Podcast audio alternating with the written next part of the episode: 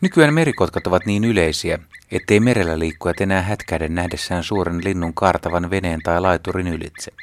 Mutta vielä 1990-luvulla oli toisin, ja sitä aiemmin merikotka oli suorastaan harvinainen. WWFllä on kunniakas historia merikotkan suojelutyössä.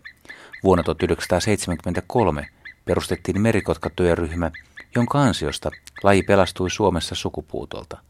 1970-luvulla meillä tunnettiin vain noin 35 pesivää merikotkaparia, jotka nekin olivat ympäristömyrkkyjen takia melkein lisääntymiskyvyttömiä.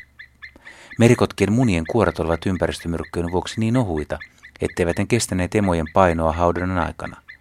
DDTn, PCBn, dioksiidien ja metyylielohopean takia lintujen kudoksista löydettiin sellaisia myrkkypitoisuuksia, että merikotkia kutsuttiin lentäviksi ongelmajätteiksi.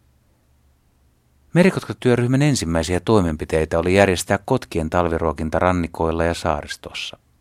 Yli 20 vuoden ajan WWFn merikotkatyöryhmän vapaaehtoiset työmyyrät raasivat luodoille ja kallioille lihaa merikotkien ruuaksi. Maatalojen sijat olivat kotkille puhtaampaa ruokaa kuin Itämeren kalat ja vesilinnut. Talviruokintaa pidettiin yllä vuosina 1973-2000 ja se lopetettiin, kun todettiin, että merikotkakanta selviää omin voimin. Merikotka naaras on melkoinen jätti. Se painaa 5-7 kiloa ja voi elää hyvinkin 30 vuotta. Naaras muni yleensä helmi-huhtikuun aikana yhdestä kolmeen munaa. Tämä vuosi ei mennyt kylmän maaliskuun takia ihan putkeen, mutta viime vuoden 2012 poikaslaskennassa löytyi 341 poikasta. Vuonna 2009 kuoriutui ennätyksellisesti 349 poikasta. Tällä hetkellä Suomessa elää varmastikin ainakin 1500 merikotka-yksilöä. Merkittävä osa lienee esiaikuisia pesimättömiä lintuja, sillä merikotka saavuttaa sukukypsyyden vasta noin 4-5-vuotiaana. Nämä pesimättömät linnut ovat viime vuosina aiheuttaneet pohdiskelua. Kaikki eivät ole mielessään nykyistä merikotkamääristä ja on ihan asiallista keskustella, miten merikotkiin pitäisi suhtautua. Keväällä 2010, huhtikuun 22. päivä, itse aloin ajatella merikotkatilannetta vakavammin. Istuin piilokojossa uuttoin itärannalla. Yhtäkkiä kojun päällä pyörähti ruskosuohaukka. Se teki muutaman kaarroksen rantavivan ylle ja tuijotti tiukasti alas. Haukka laskeutui rantakivikkoon ja alkoi kiskoa vedestä saalista. Se oli ekännyt ylhäältä kuolleen koirashahkan, maan rajasta en sitä huomannut. Onnittelin itseäni hauskasta havainnosta ja nappasin tilanteesta muutaman ruudun, mutta annoin linnun syödä rauhassa. Haukka vaikutti nälkäiseltä. Merikotka lähestyi. Kotka lensi haukan ylitse ja huomasi, että tällä oli saalis. Parin kaaroksen jälkeen se laskeutui ja ajoi tylösti ruskiksen pois. Silmäys, jonka linnut toisinsa loivat, ei koskaan unohdu.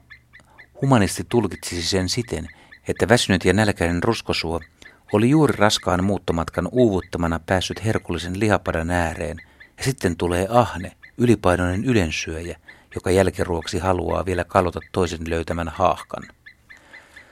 Todellisuudessa tilanne oli hyvin yksinkertainen. Isompi tuli ja otti mitä halusi. Se on luonnon järjestelmä, jota sinänsä on turha arvostella. Jäin silti miettimään merikotkan ja ruskosuon kohtaamista. Miksi sympatiani oli niin voimakkaasti pienemmän puolella?